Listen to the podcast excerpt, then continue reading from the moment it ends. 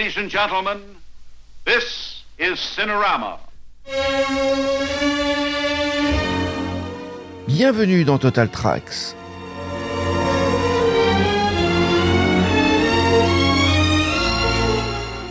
Filler en votre compagnie pour vous raconter l'aventure du cinérama.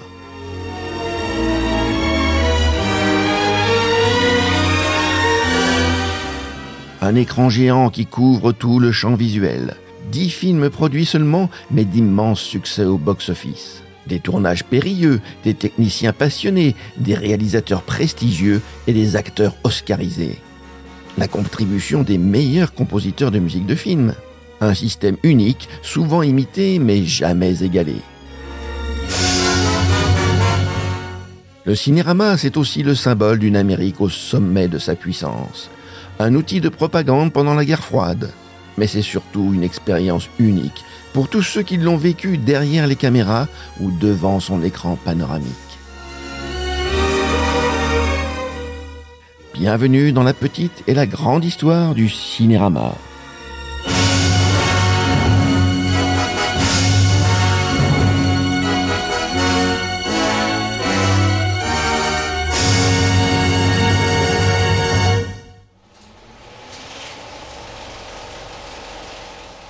30 septembre 1952, dans la cabine de projection du Broadway Theater à New York, la tension est à son comble.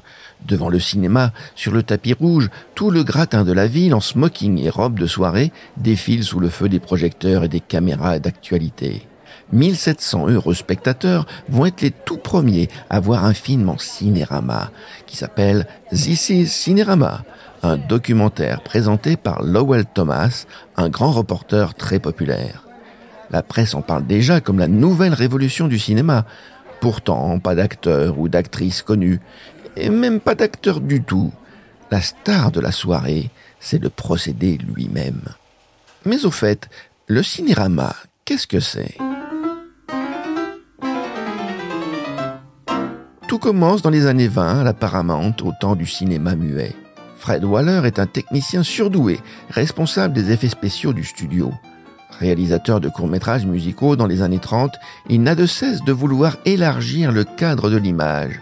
Comme les objectifs grand angle n'existent pas encore, Fred Waller a l'idée de multiplier les caméras pour couvrir toute l'action et d'installer autant de projecteurs pour couvrir tout l'écran. Il suffisait d'y penser. C'est ainsi que naît le procédé Vitarama, qui rassemble 11 caméras 16 mm et 11 projecteurs couvrant un écran géant hémisphérique. Le dispositif fait sensation à l'exposition universelle de New York en 1937. Mais Fred Waller voit plus loin. C'est tout le réseau de salles de cinéma qu'il ambitionne de moderniser. Il tente de persuader les majors américaines d'adopter son procédé Vitarama, mais il se fait claquer la porte au nez de tous les studios. Et en 1941, son procédé semble condamné à disparaître. On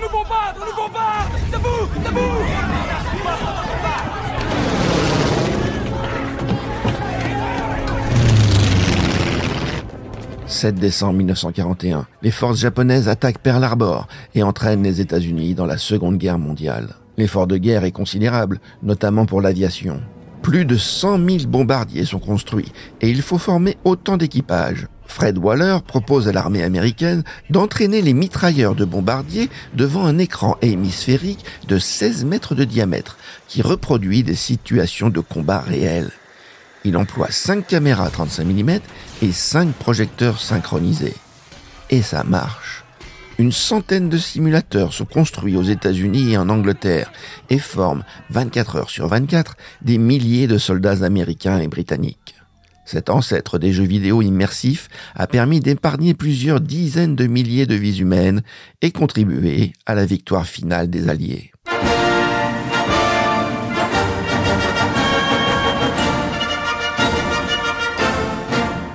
À la fin de la guerre, Fred Waller est plus que jamais persuadé de la pertinence de son système multicaméra et reprend son rêve de transformer l'industrie du cinéma.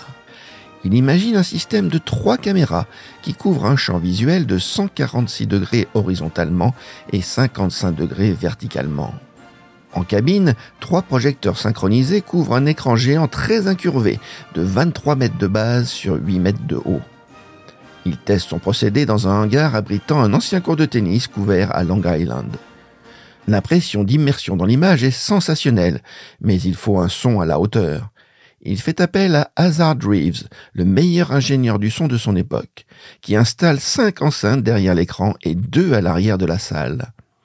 La bande passante s'étend de 30 à 15 000 Hz, une performance pour l'époque expliquée en détail au cours de la projection du film This is Cinerama. Now for a brief demonstration of this amazing sound. Please note the enormous power without distortion when the full orchestra plays.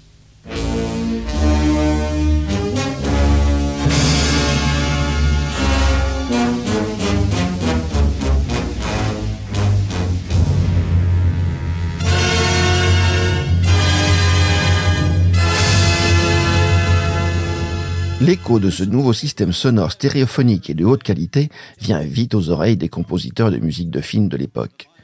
Enfin, un procédé technique est capable de restituer avec puissance, fidélité et subtilité toutes les finesses de leurs orchestrations. Ils vont jouer des coudes pour être les premiers à travailler sur ce nouveau système révolutionnaire qui prend le nom de Cinérama.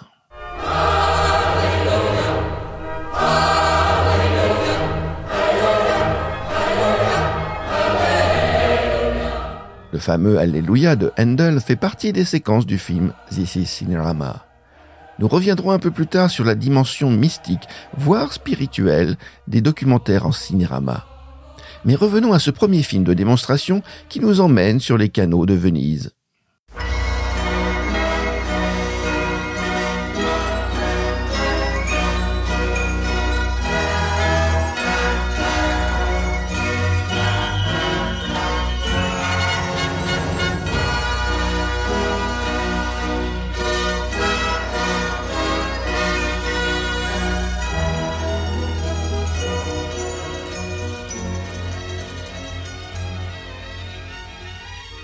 Ce segment particulier a été composé et orchestré par Paul Sautel, qui a beaucoup travaillé pour la télévision américaine.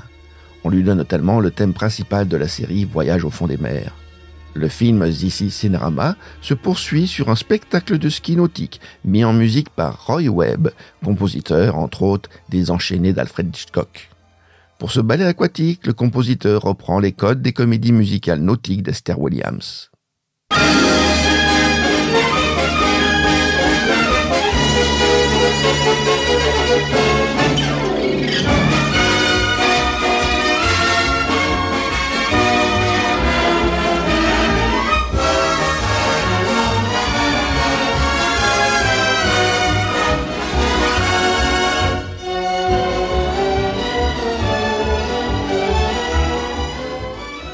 Marianne Cooper, le producteur du film, ne lésine pas sur les moyens. Et ce n'est pas un débutant, puisqu'il a produit et co-réalisé King Kong en 1933. Il embauche les meilleurs techniciens dans leur spécialité, dont un certain Paul Mantz, un pilote d'avion hors pair. L'équipe de production a en effet emménagé un ancien bombardier pour y installer son système de trois caméras. Il passe une année à voler en rasmote au-dessus des sites les plus emblématiques de la géographie américaine. Cinq compositeurs sont chargés de la musique pour cette séquence de 10 minutes, dont, excusez du peu, un certain Max Steiner. La musique est enregistrée par le Cinérama Philharmonic Orchestra, composé des meilleurs musiciens du New York Philharmonic Orchestra, du Metropolitan Opera et de l'orchestre de la NBC.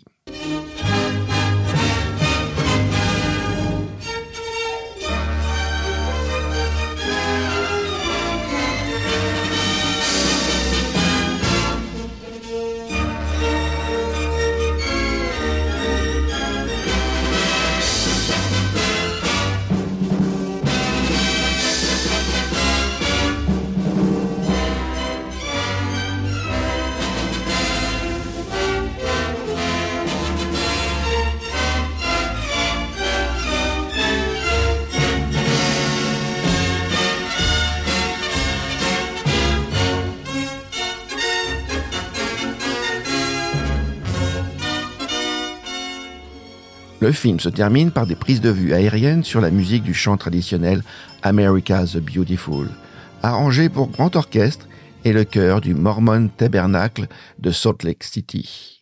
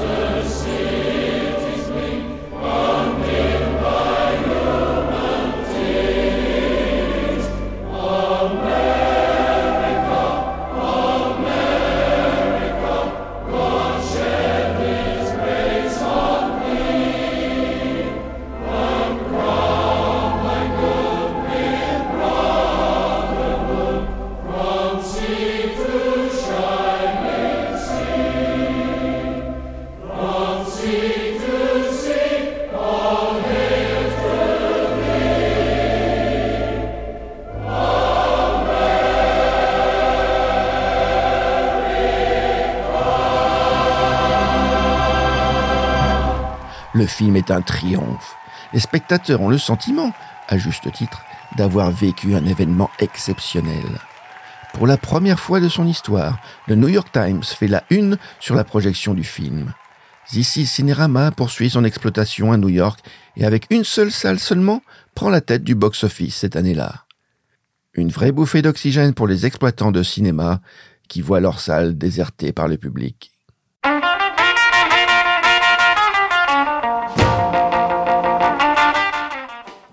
Les années 50 aux États-Unis, c'est le baby boom, le rock and roll, le développement des banlieues, le début du tourisme de masse et surtout l'arrivée de la télévision dans les foyers. De 1949 à 1952, le parc des postes installés passe de 1 à 11 millions et dans le même temps, les salles de cinéma perdent la moitié de leurs spectateurs. Le cinérama serait-il la solution à cette désaffection? Plusieurs salles s'aménagent dans tout le pays et à chaque fois c'est un triomphe populaire. Les deux syllabes Rama font vendre et se déclinent à toutes les sauces dans la société de consommation américaine. Rama Burger, Pizzarama, Autorama, Motorama et même des réfrigérateurs qui deviennent des Foodorama.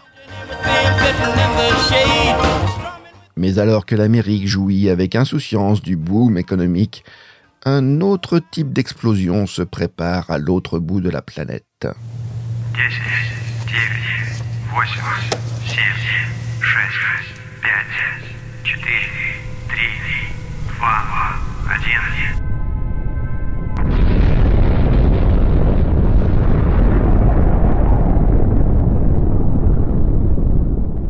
Le 22 novembre 1955, au Kazakhstan, l'Union soviétique fait exploser sa première bombe thermonucléaire. La tension entre les deux superpuissances est à son comble, et pas seulement sur le plan militaire. Leur rivalité se manifeste également par la promotion de leur culture populaire. L'enjeu est de séduire ou d'impressionner les autres nations qui hésiteraient entre l'idéologie communiste ou capitaliste.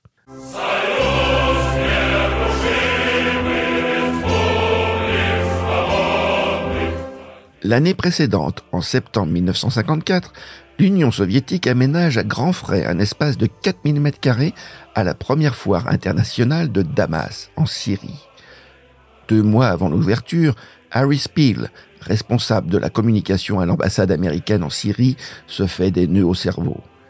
Comment impressionner les puissances du Moyen-Orient et faire face au rouleau compresseur idéologique soviétique Il se rappelle alors du film This is Cinerama, l'avait beaucoup impressionné, et lance l'idée d'installer une salle cinérama en plein air. L'armée américaine apporte son concours pour acheminer les 12 tonnes de matériel nécessaires en Syrie. Les équipes techniques travaillent jour et nuit pendant une semaine pour monter la salle dans les temps. Des invitations sont distribuées largement, mais la demande dépasse rapidement la capacité de la salle. Le succès est phénoménal. Les habitants montent sur des arbres pour voir un bout de l'écran alors que le stand soviétique est désespérément vide. Plus de 200 000 personnes ont vibré au spectacle du cinérama. Aux armes de destruction massive soviétiques, l'Amérique oppose une arme de distraction massive.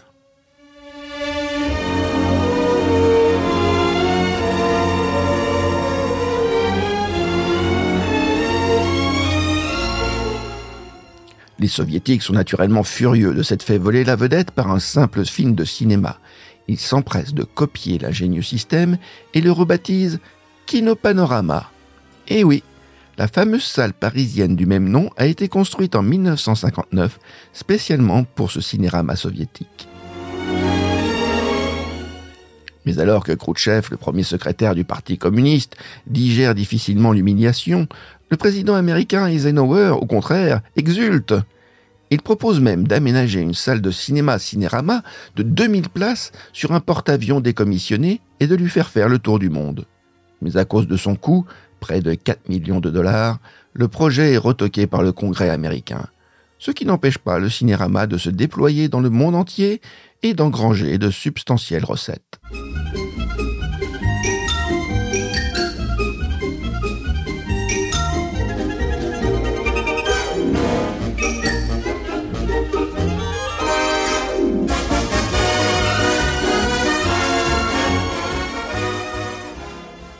Fred Waller savoure son succès, mais les exploitants ne se lancent pas dans l'aménagement d'une salle cinérama sans garantie. Ils exigent par contrat la sortie régulière de nouveaux films. Un second documentaire est lancé, mais sans le producteur Marianne Cooper qui a d'autres projets. Il passe donc le flambeau à Louis de Rochemont, qui, comme son nom ne l'indique pas, est un Américain pur jus de la côte est des États-Unis. Producteur des films d'actualité March of Time de 1935 à 1951, il a voyagé dans le monde entier et souhaite présenter les différentes cultures aux Américains qui rêvent de faire du tourisme. C'est ainsi qu'après deux années de tournage mouvementé, sort le 8 février 1955 Cinérama Holidays.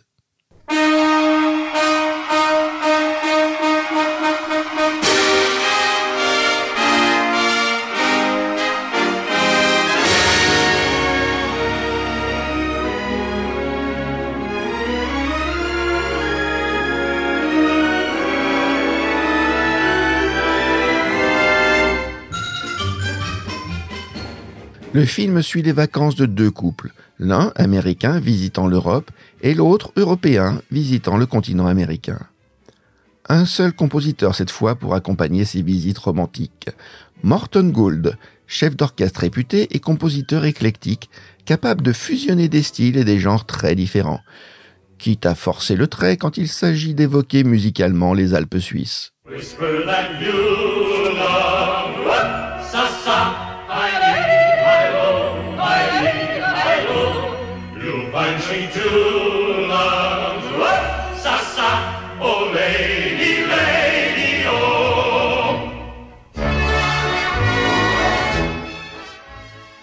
Pour évoquer Paris, ville romantique s'il en est, Morton Gould fait appel à des violons éthérés.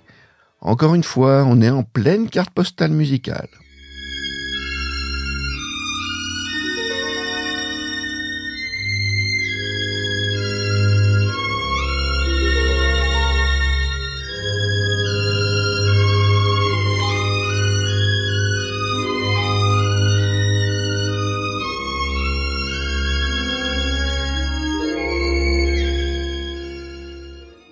Visite de Notre-Dame, arc de triomphe, deux chevaux et baguette sous le bras. Tous les clichés y passent, y compris la Marseillaise, dans un arrangement un petit peu plus subtil.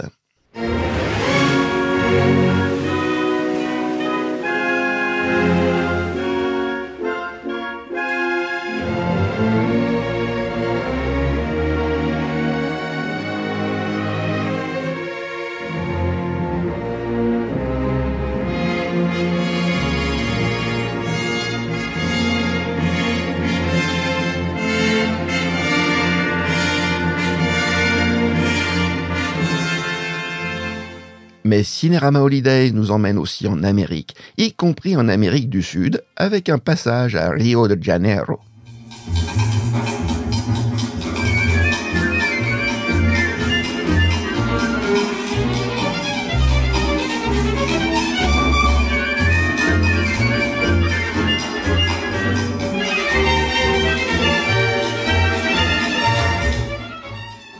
Retour en Amérique du Nord, avec cette évocation du Far West dans toute son immensité.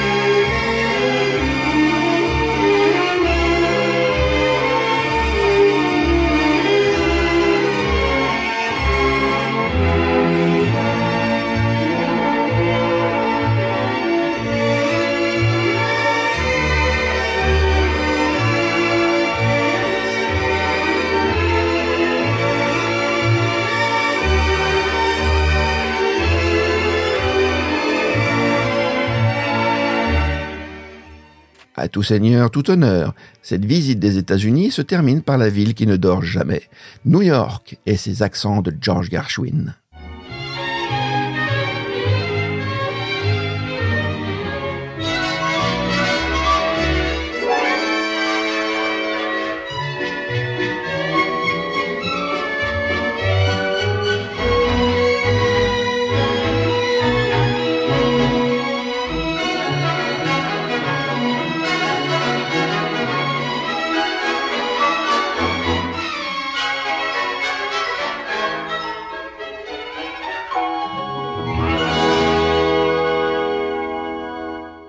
Et pour terminer, le grand choral, une ode martiale au pays de la liberté.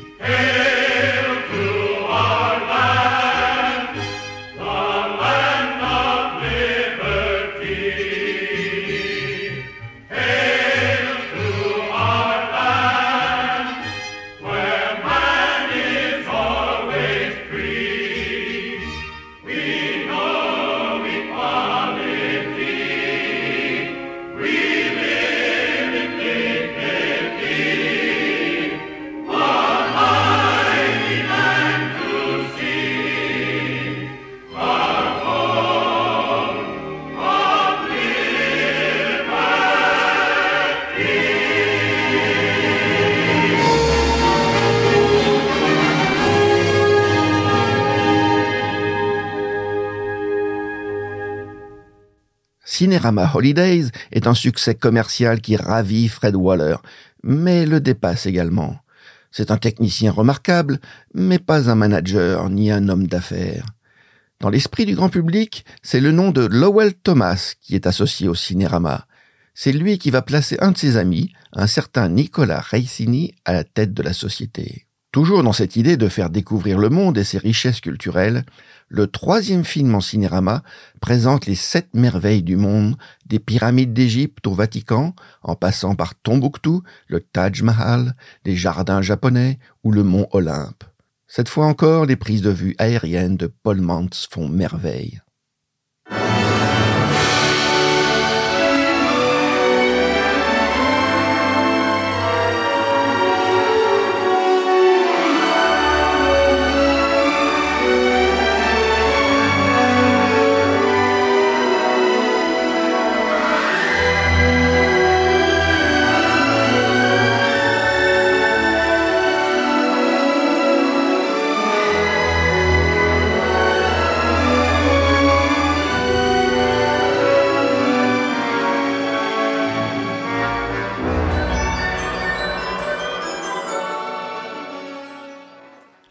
Lowell Thomas commente ses chefs-d'œuvre d'architecture sur une bande musicale symphonique composée par Emil Newman, le petit frère d'Alfred Newman. David Rexin et Jérôme Moros sont également de la partie. C'est toujours le Cinérama Symphony Orchestra qui interprète la musique sous la baguette d'Emil Newman. Malheureusement pour les amateurs de musique de film, le seul album disponible comporte la voix du narrateur sur la musique. Mais en 2014, le City of Prague Philharmonic Orchestra, dirigé par Paul Bateman, a eu la très bonne idée d'enregistrer pour l'album une suite symphonique de 9 minutes, dont voici quelques extraits.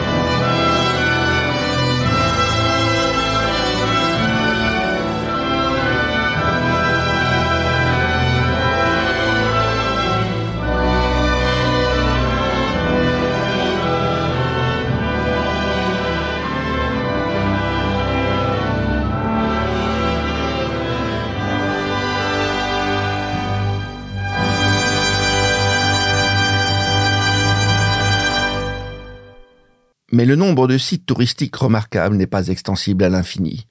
Pour son troisième film en cinérama, Lowell Thomas prend une approche assez surprenante. Il souhaite remonter aux sources de la spiritualité et envoie son équipe de tournage au Népal.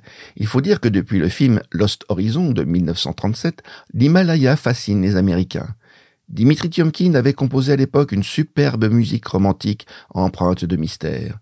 C'est sans doute pour cela qu'il s'est vu confier la partition de Search for Paradise, sortie le 24 septembre 1957 dans 30 salles équipées en cinérama.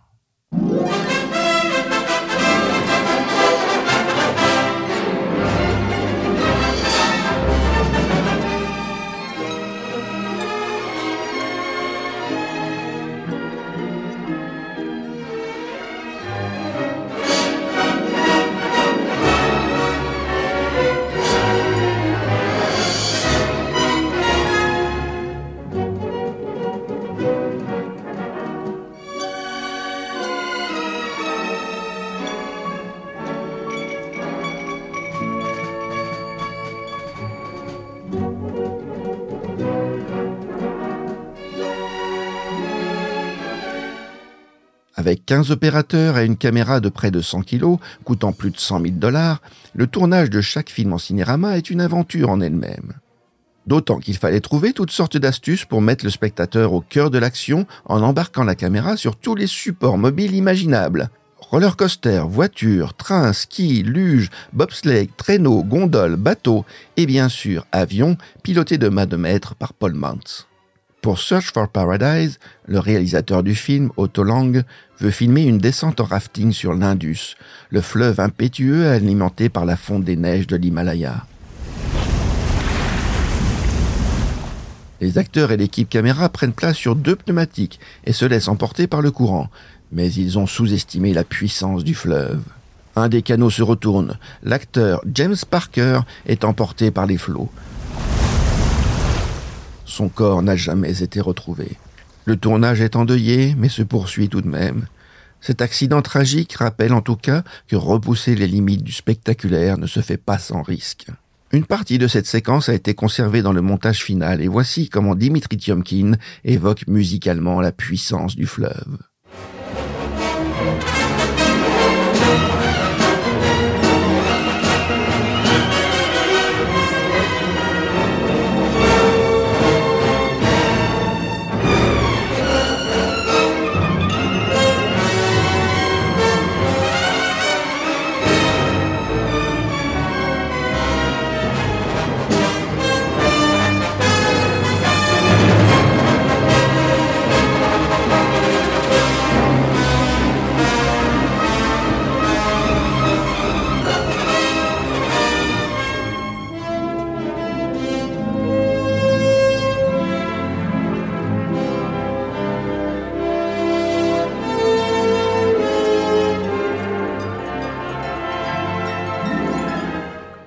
Le film se termine par une séquence aérienne spectaculaire sur laquelle nous reviendrons un peu plus tard.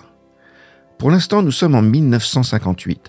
37 salles cinérama sont opérationnelles dans le monde et le 18 juillet 1958 sort South Seas Adventures, les aventures des mers du Sud qui explorent les îles polynésiennes et Honolulu. Cette fois, c'est Alex North qui compose la musique du film dont voici le thème principal.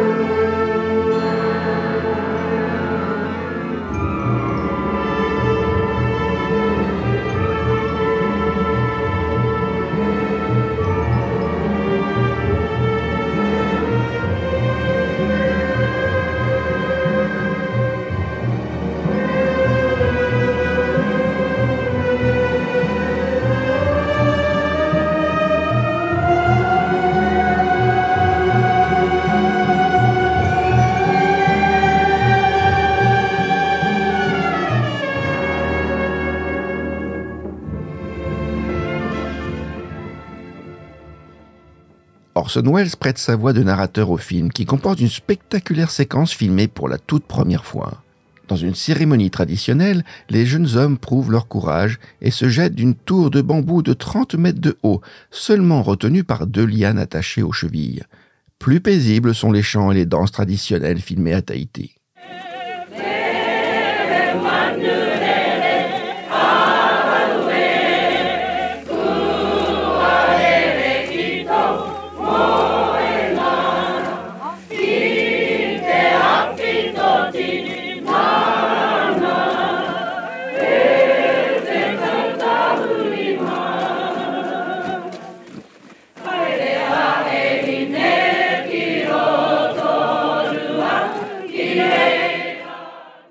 La petite histoire, une des danseuses, seulement âgée de 18 ans, Ramin Siman, a été retrouvée 60 ans plus tard et invitée d'honneur de la projection du film qui s'est déroulé le 28 février 2012.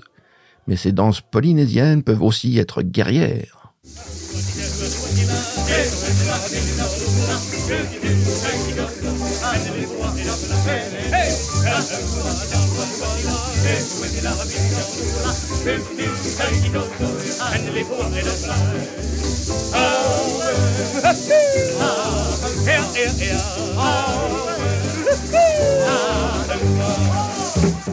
Notez que ce thème a été récupéré par Tex Avery dans un de ses dessins animés.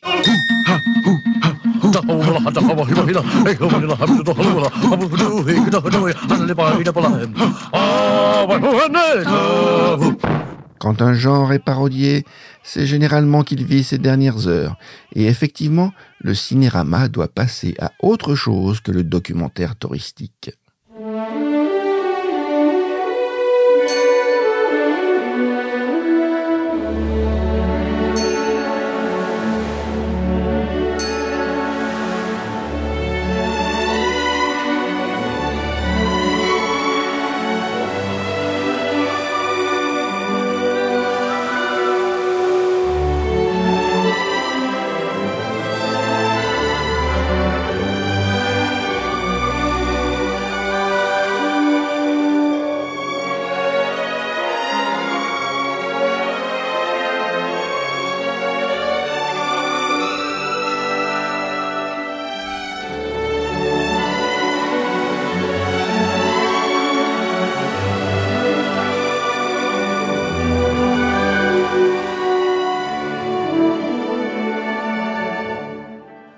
Vous l'avez sûrement remarqué, cette musique évoque les grands espaces et plus particulièrement l'océan, avec ses vagues et oscillations évoquées par les arpèges des cordes.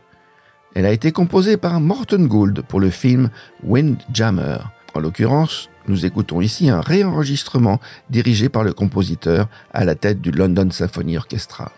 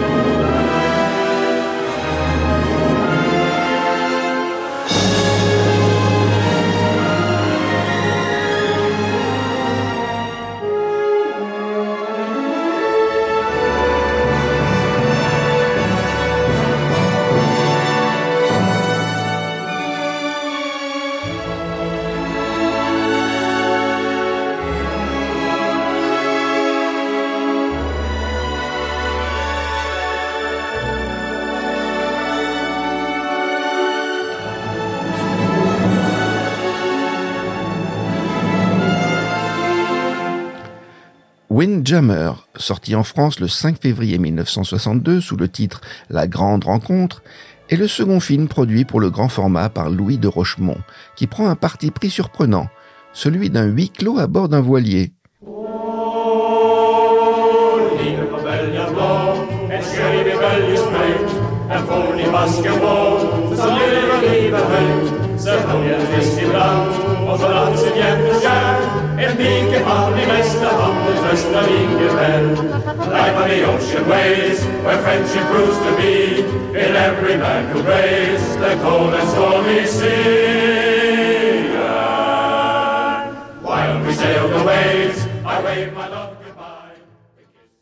Et pas n'importe quel voilier, le Christian Radic, un magnifique trois-mâts construit en 1937 et utilisé comme navire-école par la marine norvégienne. Pendant 239 jours, 19 membres de l'équipe technique du film suivent le quotidien des 42 cadets dans leur odyssée de 32 000 km allant d'Oslo à New York en passant par les Caraïbes.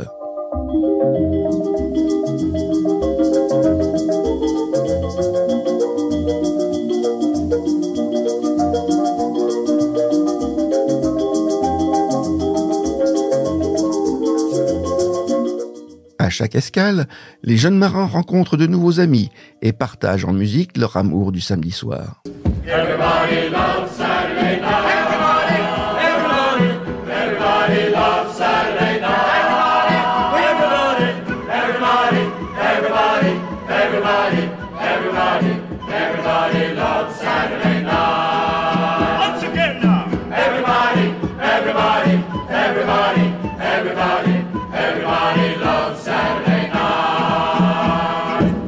Mais entre deux escales, comme tous les marins du monde, ce n'est pas tant le mal de mer qui est redouté que le mal du pays.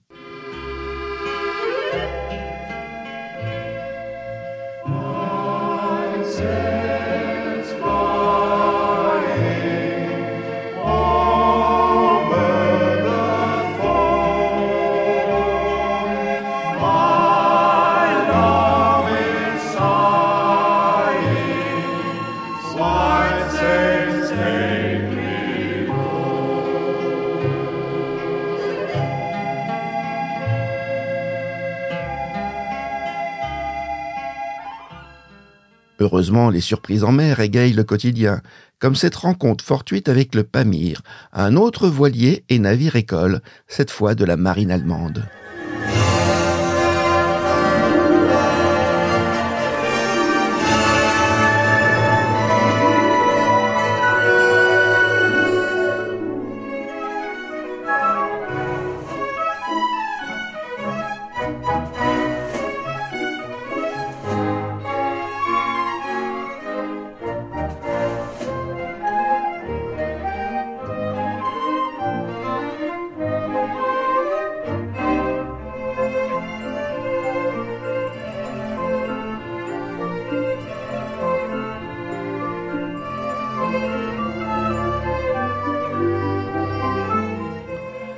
Notez, pour être tout à fait précis, que Windjammer n'est pas un film cinérama. Nicolas Ressini, le patron de la société, interdit à Louis de Rochemont d'utiliser la caméra de Fred Waller. Qu'à cela ne tienne, Louis de Rochemont dépose le brevet d'une nouvelle caméra, plus perfectionnée, qu'il nomme Ciné Miracle. Trois caméras également, mais un système de miroir qui rend les lignes de séparation entre les trois images presque invisibles. Mais Nicolas Ressini n'aime pas la concurrence. Il rachète le brevet et la caméra Ciné Miracle ne sera plus jamais utilisée.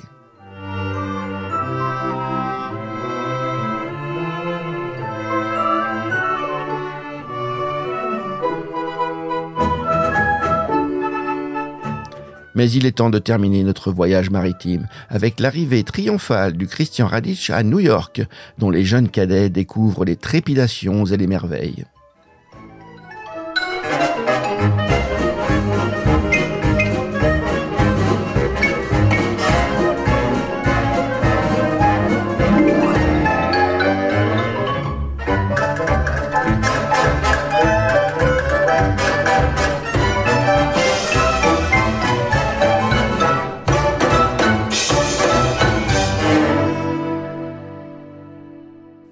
Windjammer est projeté la première fois aux États-Unis le 8 avril 1958 au Chinese Grauman Theatre à Los Angeles, où il reste à l'affiche 36 semaines, un record. Pourtant, Nicolas Resini, le patron de la société Cinérama, est inquiet. Il se doute que le public finira par se lasser des films documentaires. Il partage le rêve de Fred Waller, qui voulait que tous les films soient tournés et toutes les salles soient équipées en cinérama. Il se rapproche de Joseph Vogel, le tout-puissant patron de la MGM, et signe un contrat de quatre films de fiction pour le studio. Quatre vrais films, avec un scénario et des acteurs.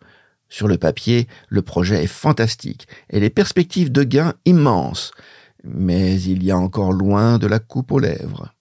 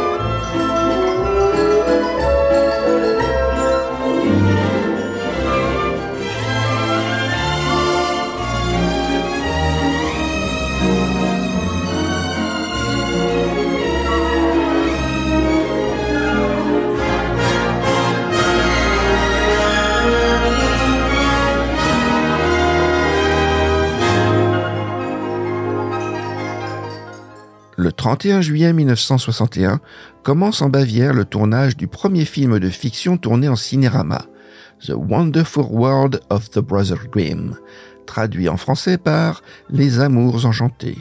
Comme son nom l'indique, ce film raconte la vie romancée des frères Grimm, les auteurs des célèbres contes pour enfants comme Blanche-Neige, Cendrillon, Le Petit Chaperon Rouge et tant d'autres. Le film est réalisé par Henry Levin il comporte trois séquences fantastiques avec effets spéciaux réalisés par un spécialiste du genre, George Pal. La musique du film dont nous écoutons l'ouverture a été composée par Lee Arlene et Bob Merrill et interprétée par le MGM Symphony Orchestra.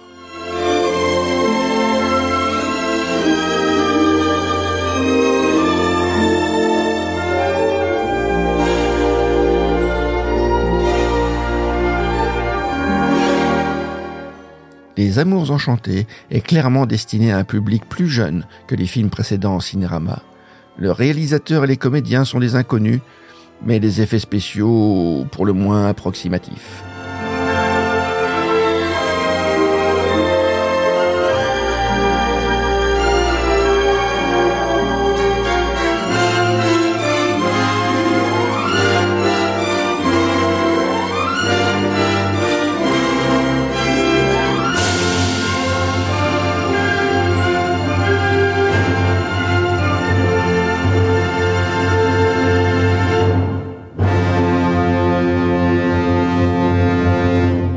Le film est présenté en avant-première le 7 août 1962 à New York. Il reçoit un accueil public et critique plutôt mitigé. Le film finira à la 13e place du box-office cette année-là, ce qui est honorable, mais bien en deçà des attentes de la MGM. L'année suivante, le film ne remportera qu'un seul Oscar, celui des meilleurs costumes, pour Mary Wills. Les Amours enchantés ne marquera pas l'histoire du cinéma. Mais le second film tourné en cinérama, oui, oh que oui.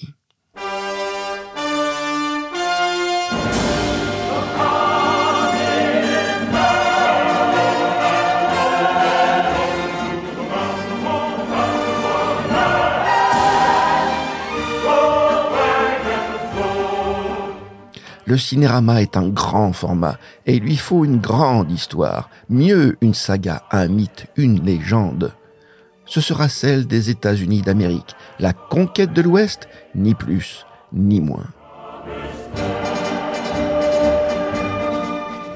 La MGM y met des moyens considérables, l'équivalent de 150 millions de dollars d'aujourd'hui, le même budget qu'elle avait mis pour Bénur, sorti deux ans auparavant et qui avait remporté un immense succès fidèle à sa devise.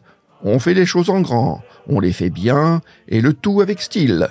Le studio ne prend que des premiers de la classe, à commencer par les trois réalisateurs, Henry Hathaway, George Marshall et John Ford, trois légendes du western.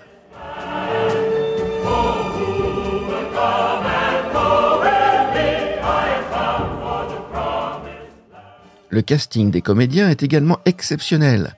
James Stewart, John Wayne, Gregory Peck, Henry Fonda, Karl Malden, Walter Brennan et Spencer Tracy, tous titulaires d'au moins un Oscar, sans oublier Richard Widmark et Debbie Reynolds.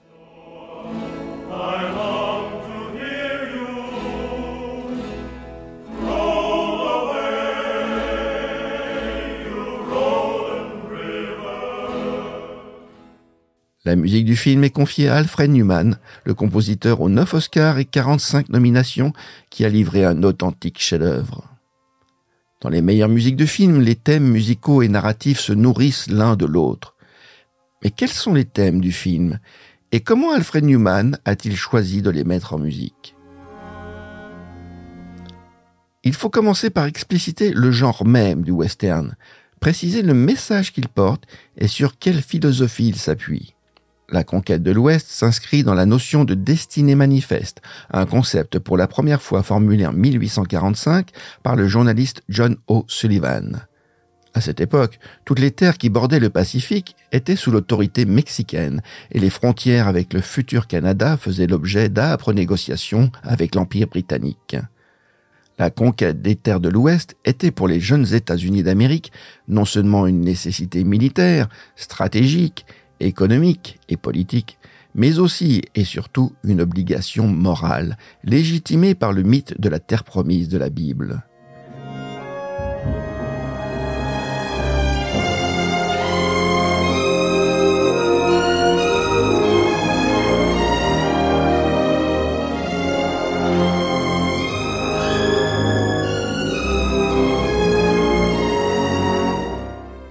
Tout cela pour dire qu'Alfred Newman ne s'est pas contenté de souligner ou renforcer les scènes d'action ou de romance, mais il s'est efforcé de mettre en musique l'esprit d'aventure des pionniers, leurs ambitions et les difficultés qu'ils ont rencontrées. Tout cela se retrouve musicalement dans le générique que nous allons écouter. Prêtez par exemple attention aux toutes premières notes que je joue ici au piano. Nous avons un rythme saccadé, irrégulier, comme une ponctuation, un code morse ou le galop d'un cheval, bref, quelque chose de non linéaire qui aurait été très ennuyeux.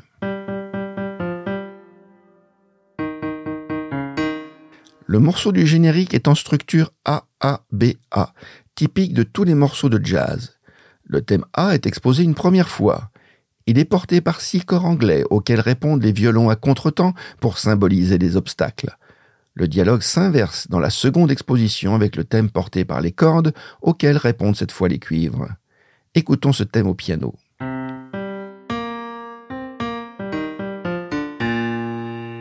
Nous sommes sur une gamme de Do mineur. avec les mêmes notes de la gamme majeure relative, c'est-à-dire Mi bémol majeur. Vous vous rappelez la fameuse gamme utilisée par Mozart dans l'ouverture de la flûte enchantée?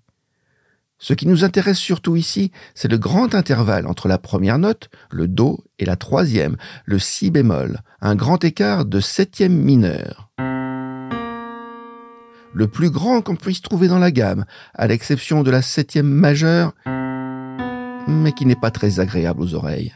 Par ce grand écart, Newman nous signifie un saut dans l'inconnu, dans l'incertitude, dans l'aventure, un intervalle caractéristique qui sera repris par Alexander Courage pour le thème de la série télé Star Trek en 1966.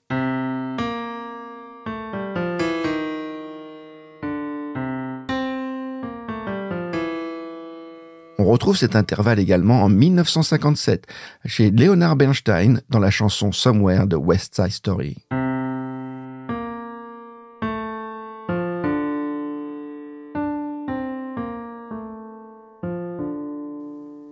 Le second thème, le thème B, est celui de la terre promise qu'on a entendu dans l'ouverture.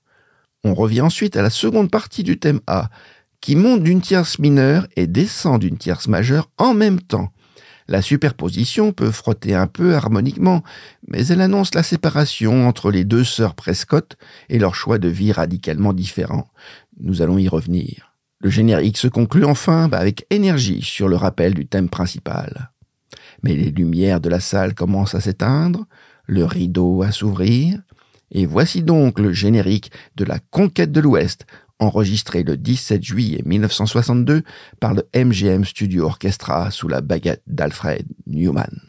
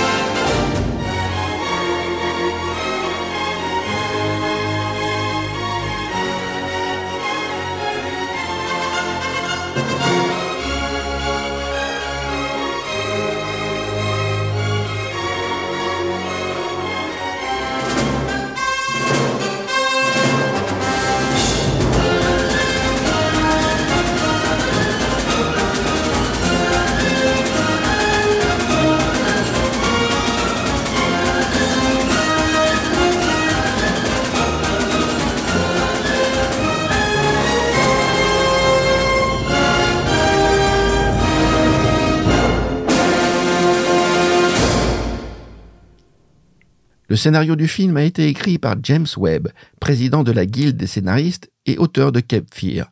Pas vraiment un débutant. Il est basé sur une série de nouvelles publiées dans Life Magazine qui suit les aventures de la famille Prescott, typique de la première génération des émigrés européens.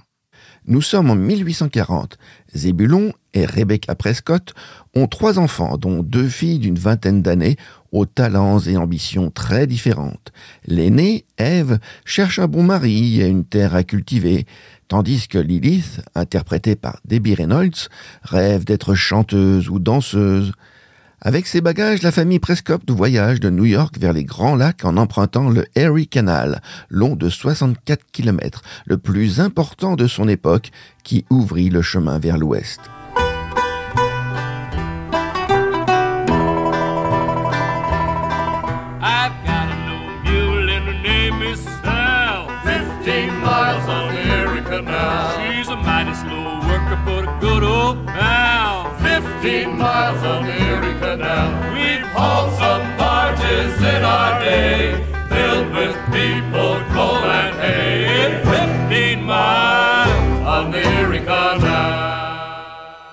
Cette chanson traditionnelle a été composée et interprétée par Ken Darby, un ami de longue date d'Alfred Newman qui s'est occupé de toute la partie chorale de la bande originale. C'est au bord d'une rivière que la famille Prescott croise le chemin de Linus Rawlings, un trappeur interprété par James Stewart. Ève tombe amoureuse de lui et leur romance est soulignée par une version romantique du thème principal.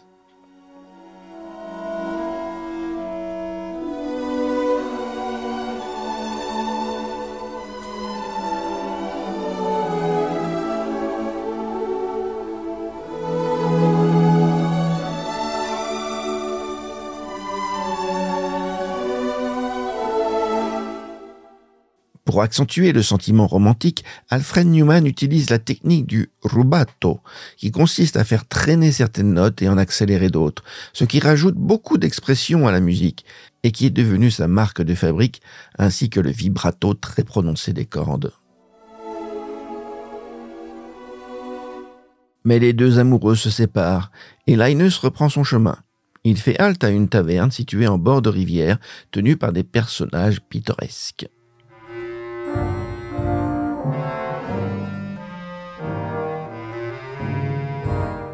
Les taverniers se révèlent être de redoutables pirates, et Linus échappe de peu à la mort. La famille Prescott tombe également dans le piège et s'apprête à subir le même sort, mais Linus a survécu. Il observe la scène et s'apprête à intervenir. La tension dans la musique monte peu à peu.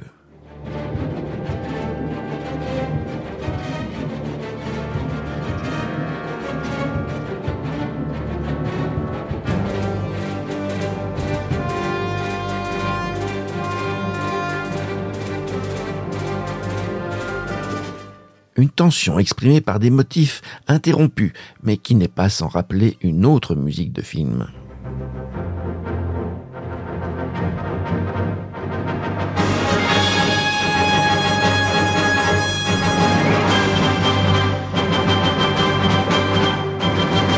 Vous avez bien sûr reconnu le thème de Superman de John Williams, qui a été un protégé d'Alfred Newman et qui n'a pas oublié les leçons de son mentor. Mais revenons à notre scène d'action qui permet de retrouver une version triomphante du thème principal de la conquête de l'Ouest.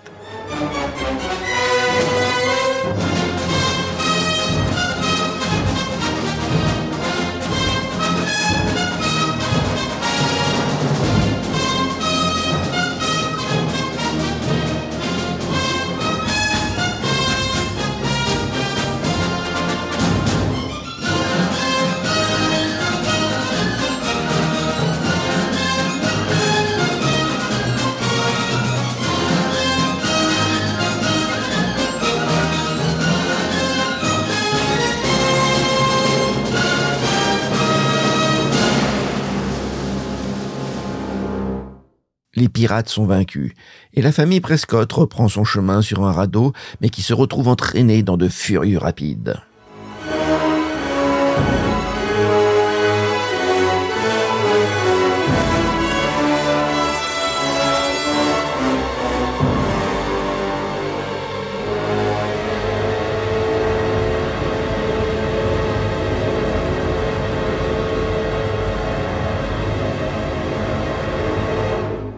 C'est le drame. Comme en écho au vrai accident de rafting survenu pendant le tournage du film Search for Paradise, le radeau se retourne et les deux sœurs sont les seules survivantes. C'est là que leurs chemins se séparent. Ève retrouve Linus et le convainc de rester avec elle cultiver la terre. Le thème principal reprend son ampleur romantique. De son côté, Lilith va poursuivre son chemin vers l'ouest. Et c'est son thème, une adaptation de l'ère traditionnelle Greensleeves, qui conclut le premier acte du film?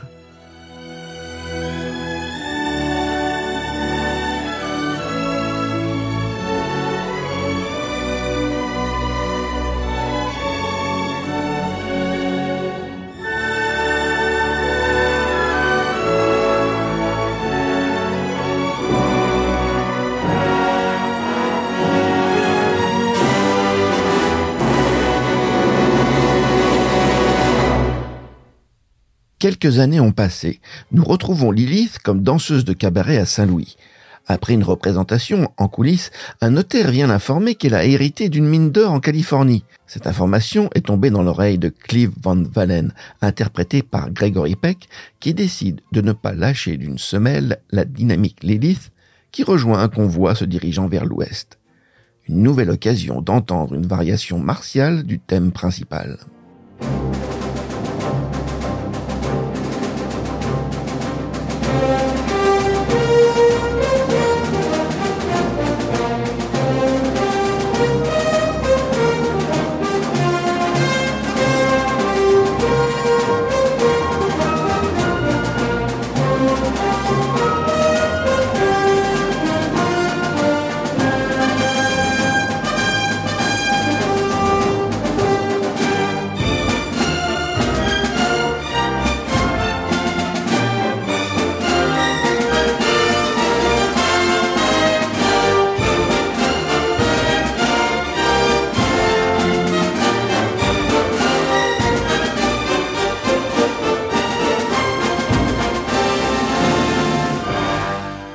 L'avancée sous le soleil du convoi est éreintante, et le soir tombé, tout le monde somnole.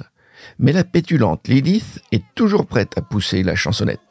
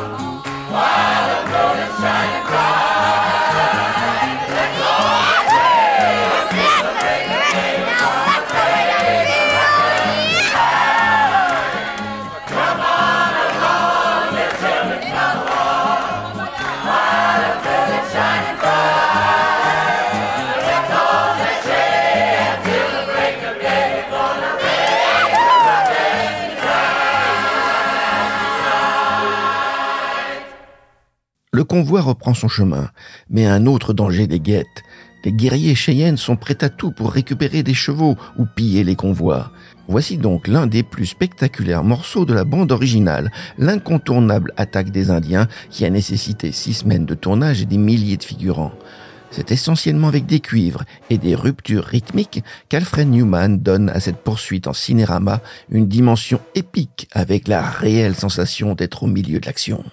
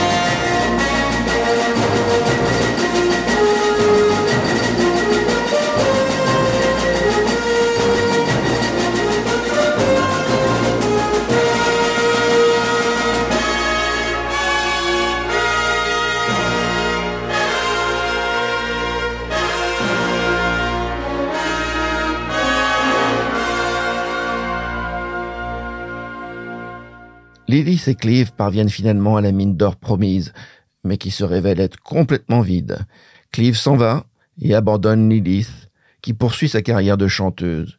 Une nouvelle occasion d'entendre sa belle voix avec Home in the Meadow, une maison dans la prairie, adaptée de l'ère traditionnelle Greensleeves, par Robert Dolan et enregistrée le 30 novembre 1961.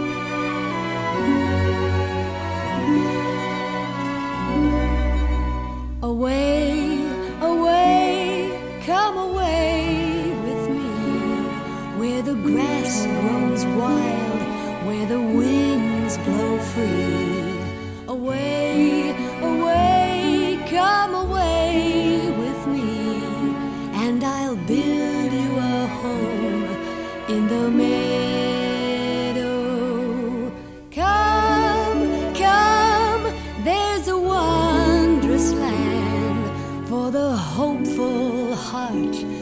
the willing hand. Come, come, there's a wondrous land where I'll build you a home in the meadow.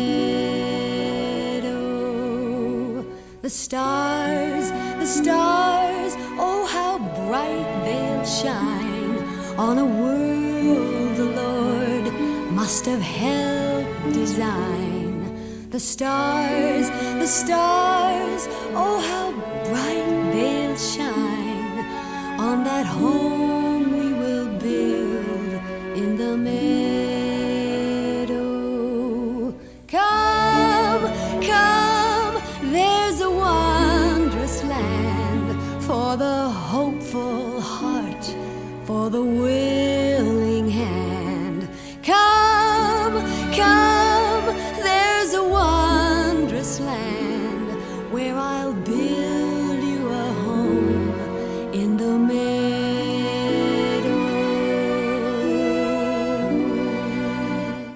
Il se trouve que Cleve, par hasard, entend la chanson et se rapproche de Lilith. Il se fait pardonner et la demande en mariage. Le thème de Greensleeves est alors porté par tout l'orchestre dans un magnifique crescendo romantique qui conclut le deuxième acte du film.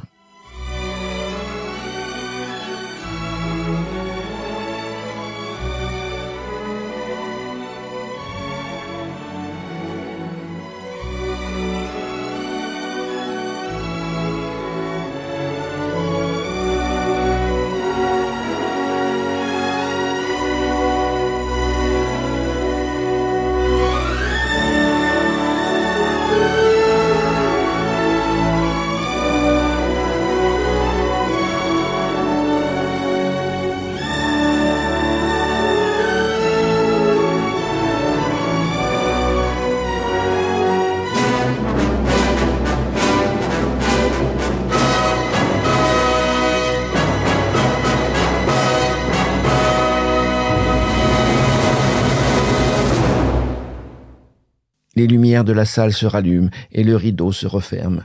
C'est le moment de l'entracte qui permet aux trois projectionnistes de changer les bobines pour le reste du film. Mais avant la reprise, l'entracte est l'occasion pour les compositeurs de diffuser un concentré des thèmes qui attendent les spectateurs. Écoutons donc, dans son intégralité, l'entracte de la conquête de l'Ouest, interprété par l'orchestre de la MGM et les chœurs dirigés par Ken Darby. Le thème principal est repris, ainsi que Home in the Meadow, mais également la chanson Banks of Sacramento et le thème de la Terre promise. Nous entendrons également trois nouveaux thèmes, 900 Miles et surtout When Johnny Comes Marching Home et l'hymne de la République, qui introduisent le troisième acte du film sur la guerre civile.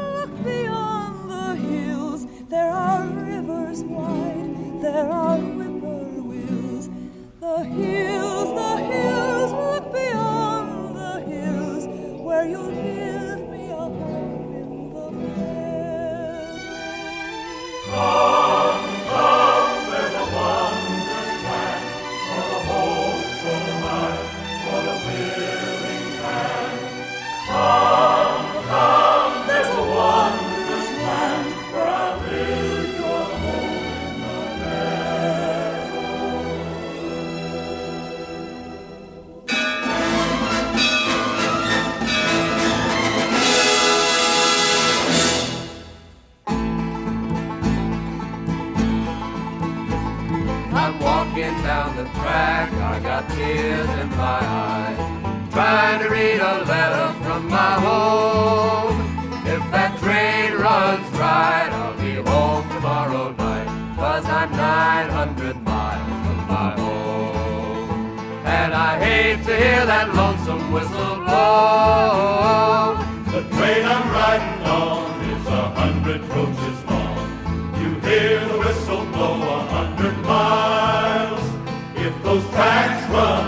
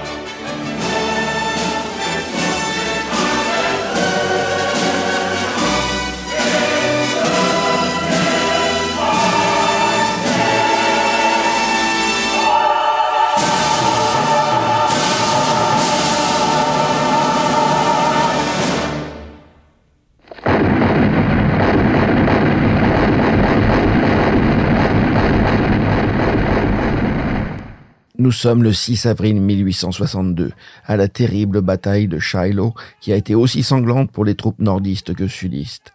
Le capitaine Linus Rawlings, le personnage de James Stewart, y est tué et son fils, Zeb, confronté aux horreurs de la guerre. Il lui faudra trois ans pour revenir voir sa mère qui est morte de chagrin entre-temps. Il retrouve son frère qui lui propose de rester à la ferme, mais comme sa tante Lilith et son père Linus, Zeb est un aventurier, un pionnier. Au moment de se séparer de son frère, nous retrouvons le thème principal dans une version poignante d'émotion.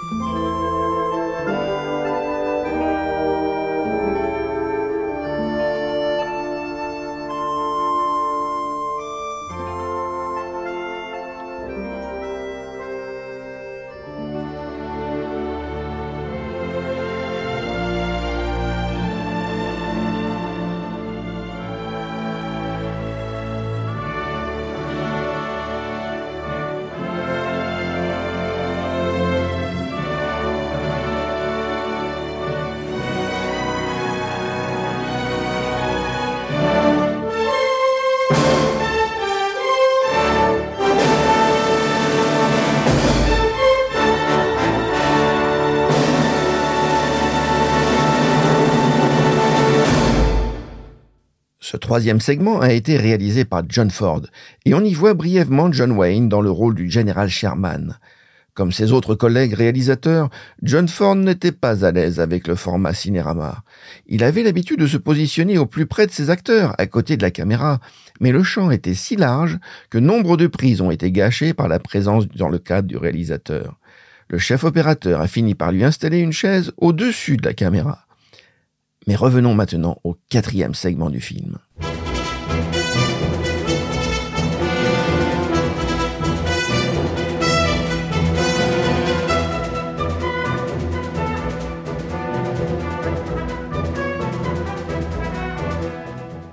Après les tensions entre le nord et le sud, ce sont les grandes distances entre l'est et l'ouest qu'il faut abolir, avec le Pony Express.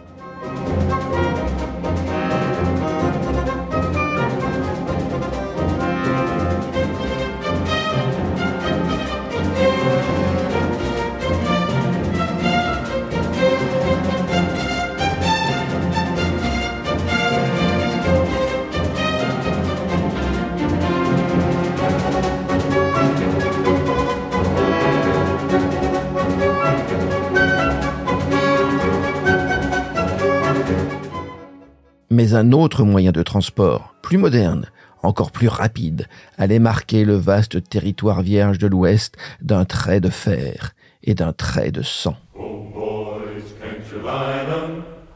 Oh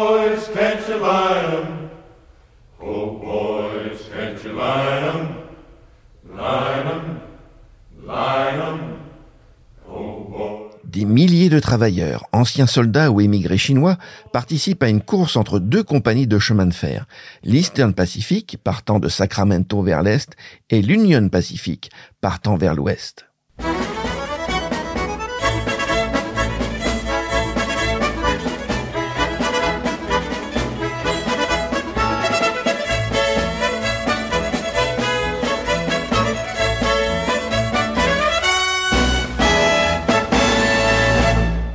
Plus une compagnie posait de rails, plus elle récupérait de terre. Il fallait donc avancer vite, très vite, quitte à bousculer les tribus indiennes sur le chemin. On retrouve Zeb Rawlings, devenu capitaine de l'armée, qui tente, avec Jethro Stewart, un ancien ami de son père, d'apaiser les tensions entre les Indiens et la compagnie de chemin de fer.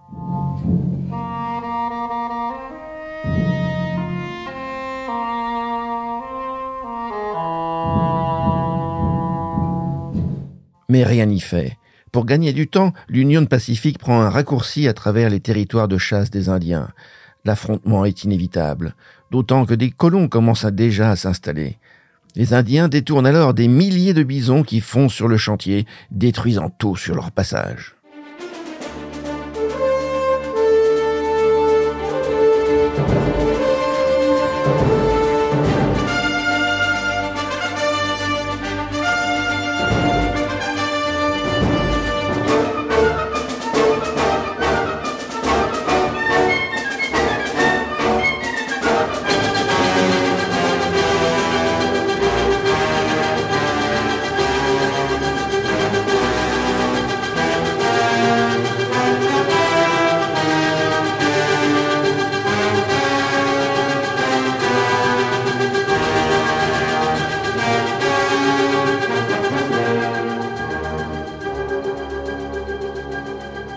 Cette séquence est l'une des plus spectaculaires du film, mais a été aussi la plus difficile à tourner. Pas d'image de synthèse à l'époque, et les bisons passaient là où ils avaient envie de passer. Il a fallu six prises au réalisateur George Marshall pour mettre la séquence dans la boîte. Mais quel résultat La caméra au ras du sol, le bruit assourdissant des bisons, les spectateurs avaient vraiment l'impression qu'un tank leur passait dessus.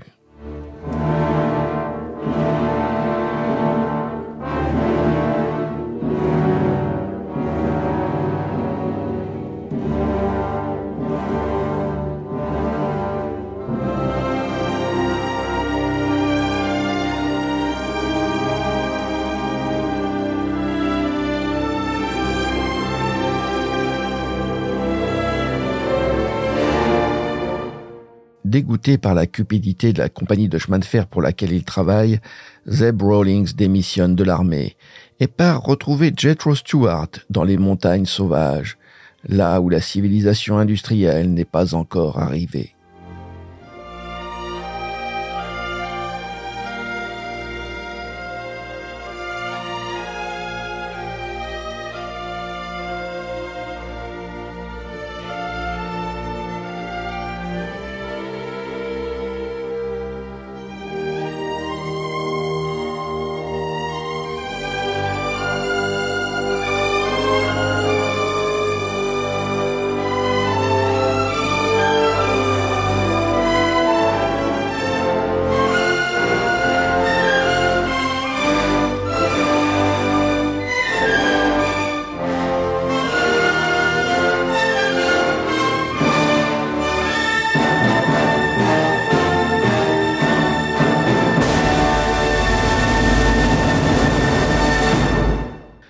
Ce cinquième et dernier segment, réalisé par Henry Hathaway, une dizaine d'années est passée. On retrouve Lilith dans sa riche demeure de San Francisco, en train d'être vendue aux enchères pour payer les dettes que son mari Cleve a laissées en mourant. Le thème de Lilith, Home in the Meadow, est d'abord triste et mélancolique, mais prend une tournure beaucoup plus lumineuse quand elle décide d'aller en Arizona retrouver son neveu, Zeb Rawlings.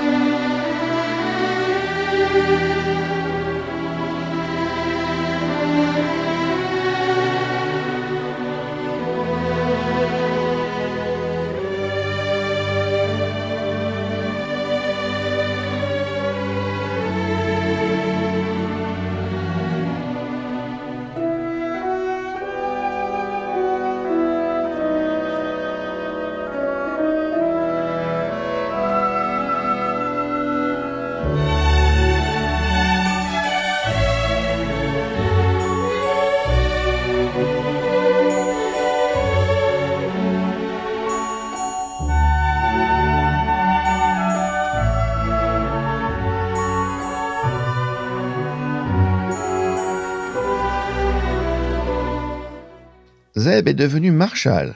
Il vient chercher sa tante Lilith à la gare avec sa femme et ses deux fils. Mais elle n'est pas la seule à descendre du train. James Gant, un redoutable bandit dont il a tué le frère, est venu avec sa bande pour attaquer le train suivant chargé d'or. Zeb doit affronter le bandit et sa bande, mais son épouse tente de le dissuader. Sans succès. Ils se séparent donc en espérant se revoir un jour.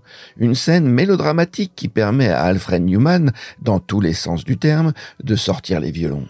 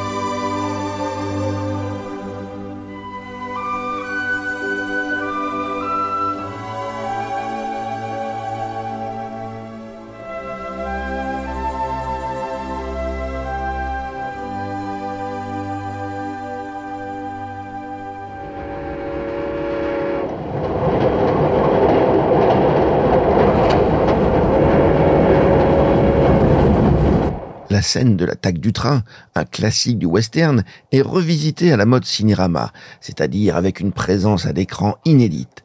Mais avec trois caméras, tout devient plus compliqué, comme les cascades, car aucun dispositif de sécurité ne peut être dans le champ. D'ailleurs, Bob Morgan, un cascadeur expérimenté, se retrouve écrasé par des poutres de plusieurs tonnes. Il y perd sa jambe, la moitié de son visage, mais survivra. Une fois n'est pas coutume, sur cette scène d'action, Alfred Newman se retire et laisse la place au son direct et au bruitage.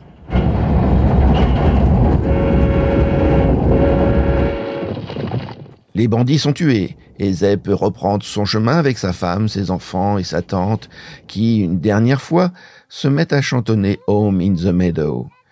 Le thème est repris par la famille, puis par tout l'orchestre et les chœurs de Ken Darby dans un spectaculaire final. Come away with me. Come on. Where the grass grows wild, where the winds blow free. Away, away, Zip, come away with me. Where I'll build you a home in the meadow.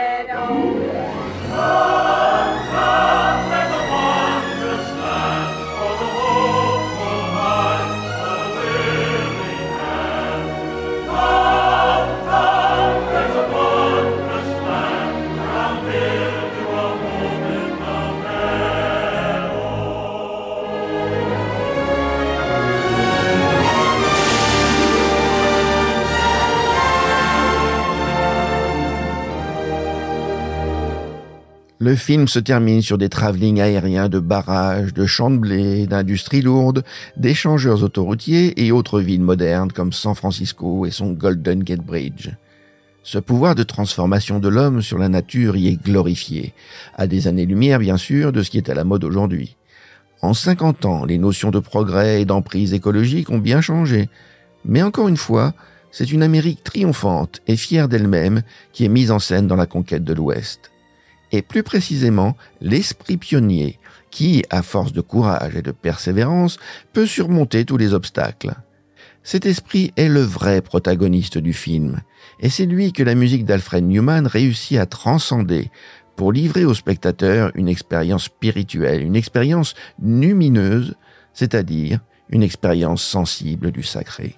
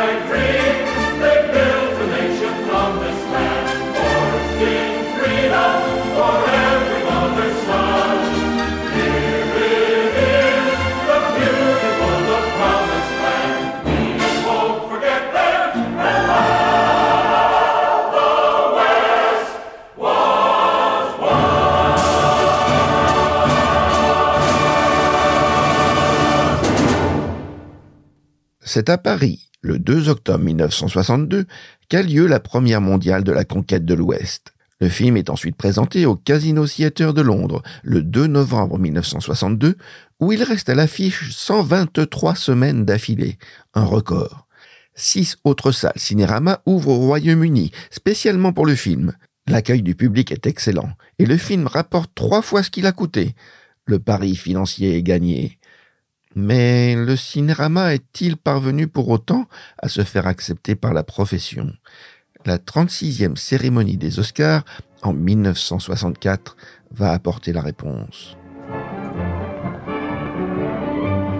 The Academy of Motion Picture Arts and Sciences invite you to be its guest at the 36th Annual Academy Awards presentation. La conquête de l'Ouest y concourt pour huit catégories. Meilleur film, scénario, photographie, direction artistique, costume, montage, son et musique. Sur le papier, il les mérite largement toutes. Studio Sound Department for How the West Was Won.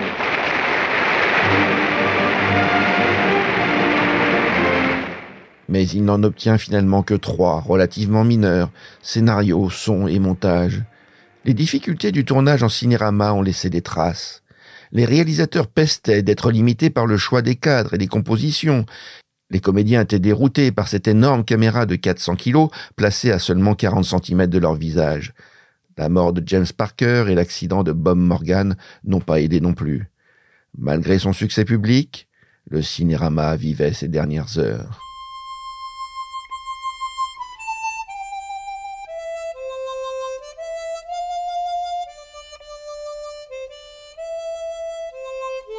La société Cinérama avait signé un contrat de quatre films avec la MGM. Après Les Amours Enchantés et La Conquête de l'Ouest, devaient être tournés en procédé trois caméras deux autres films. It's a Mad, Mad, Mad World, une comédie déjantée, et surtout un film de science-fiction très ambitieux.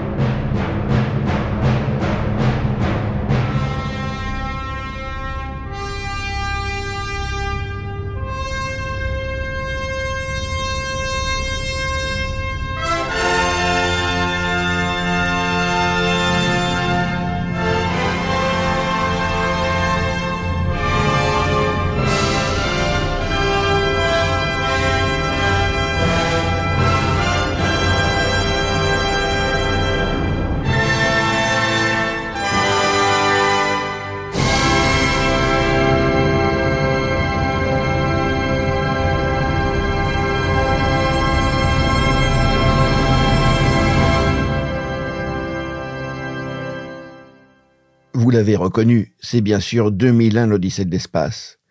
À cause des effets spéciaux complexes, Kubrick ne veut pas s'encombrer avec trois caméras. Et Nicolas Ressini, le patron de Cinérama, n'est plus en position de force. Téléphone. Ah, qui, qui c'est? Allô? Ouais, Philor Ouais, Oui. ah, Rafik. Rafik, ça va?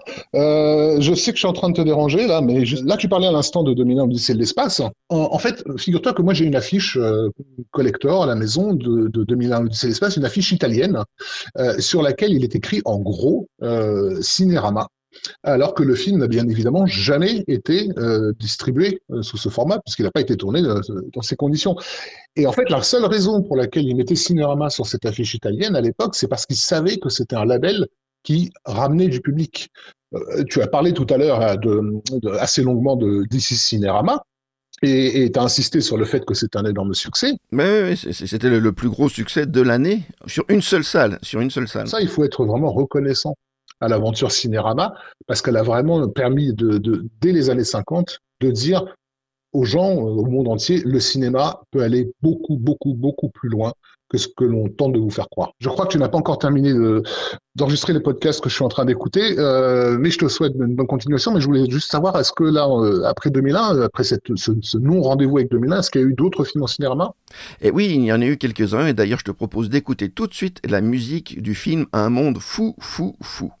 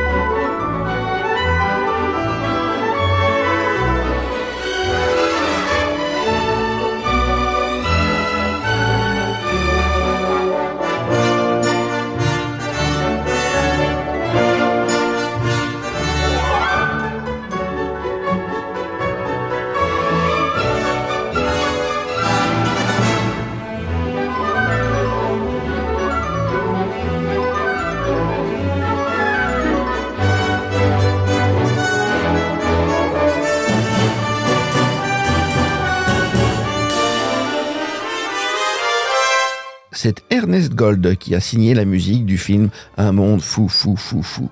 Le premier film cinérama qui n'est pas tourné en cinérama, c'est-à-dire avec trois caméras. Financièrement, la société est aux abois. Et en 1964, William Forman, patron du puissant réseau de salles Pacific Theater, en prend le contrôle. En homme d'affaires avisé, William Forman sait qu'il a d'abord racheté une marque, Cinérama, synonyme dans l'esprit du public de grands spectacles et de sensations garanties. Il garde donc la façade de la boutique, mais simplifie tout à l'intérieur. Il remplace les trois pellicules 35 mm par une seule de 70 mm à la prise de vue comme à la projection.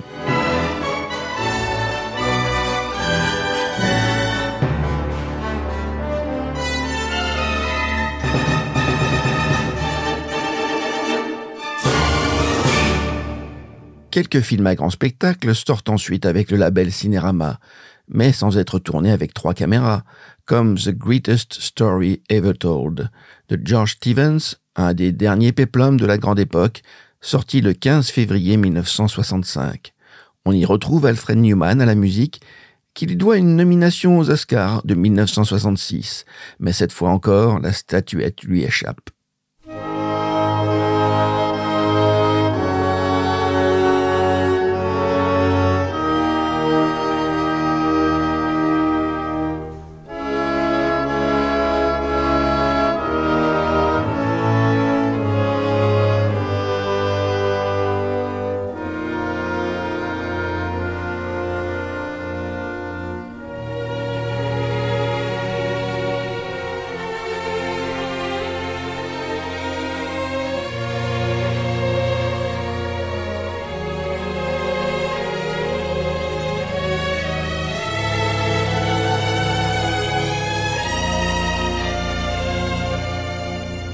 15 juin 1966, les écrans Cinérama accueillent Khartoum, un film de Basil Dearden avec Charlton Heston sur une musique de Frank Cordell.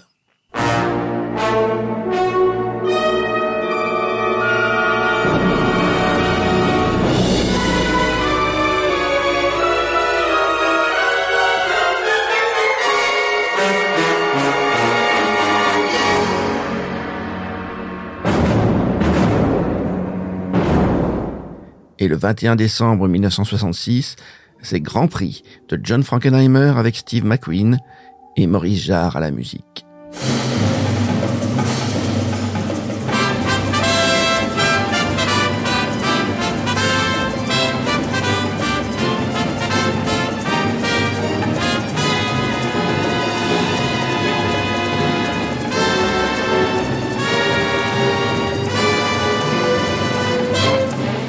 Comme la musique de Maurice Jarre nous l'indique, le cinéma des années 70 se profile déjà à l'horizon.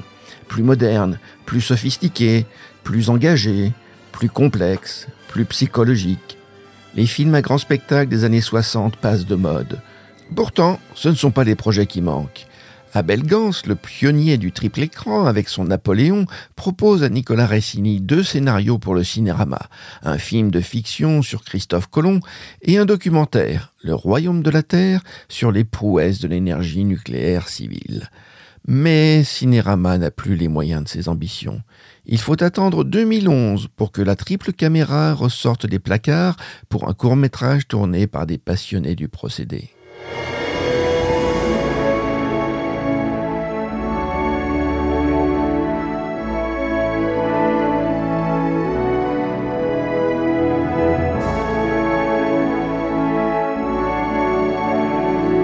L'International Cinérama Society a été créé pour préserver l'héritage de ce format unique et participer à sa restauration numérique.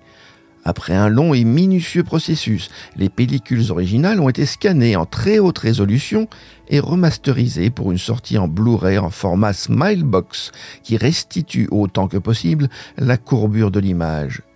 Pour autant, aucun système home cinéma actuel, ni même dans une salle de cinéma, n'est en mesure de restituer les films cinérama dans leur vrai format et permettre ainsi au grand public d'avoir une incomparable expérience immersive. Les deux dernières salles cinérama au monde, à Bradford au Royaume-Uni et à Los Angeles aux États-Unis, sont fermées ou en travaux.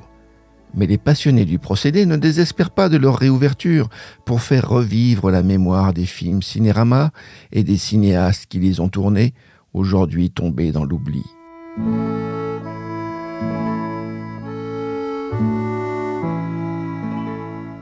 Fred Waller, l'inventeur du procédé, ne verra pas la disparition du cinérama. Il reçoit en 1954 un Oscar technique pour son invention et meurt quelques jours plus tard à l'âge de 68 ans.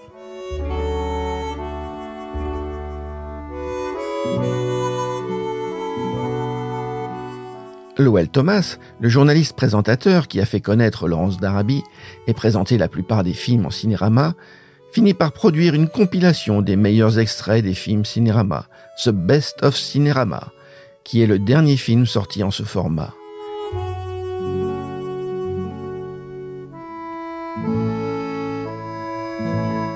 Quant au sympathique Paul Mantz, le pilote virtuose de l'avion Cinérama, il était prêt à prendre sa retraite quand on lui a demandé en 1966 de venir faire la doublure de James Stewart sur le film Flight of the Phoenix, le vol du phénix.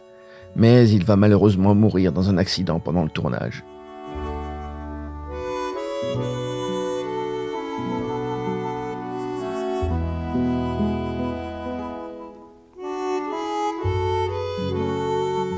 Le cinérama est clairement une aventure américaine.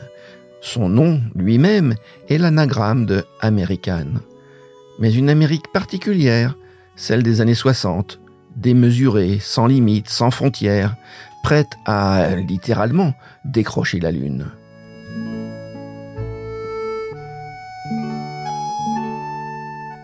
Les prises de vue aériennes des films cinérama plaçaient le spectateur à la place d'un oiseau ou d'un dieu qui contemple de haut sa création. Mais le format cinérama était trop grand, trop cher, trop qualitatif, inadapté à la rugueuse réalité de l'économie. Tel l'albatros de Baudelaire, ses ailes de géant l'empêchaient de marcher.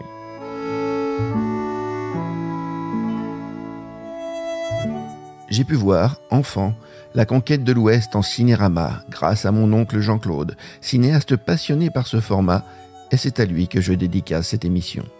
Mais pour rendre hommage à Paul Mantz et à tous les opérateurs de l'ombre qui ont risqué leur vie pour graver dans la pellicule de spectaculaires séquences, nous allons écouter pour terminer le final du film si bien nommé À la recherche du paradis. On y suit des avions à réaction parcourant un azur immaculé. Trajectoires insignifiantes dans l'immensité du ciel, laissant d'éphémères sillons de vapeur d'eau briller un instant dans le soleil couchant avant de disparaître à jamais. Tel fut le destin du cinérama, tel est le destin du genre humain.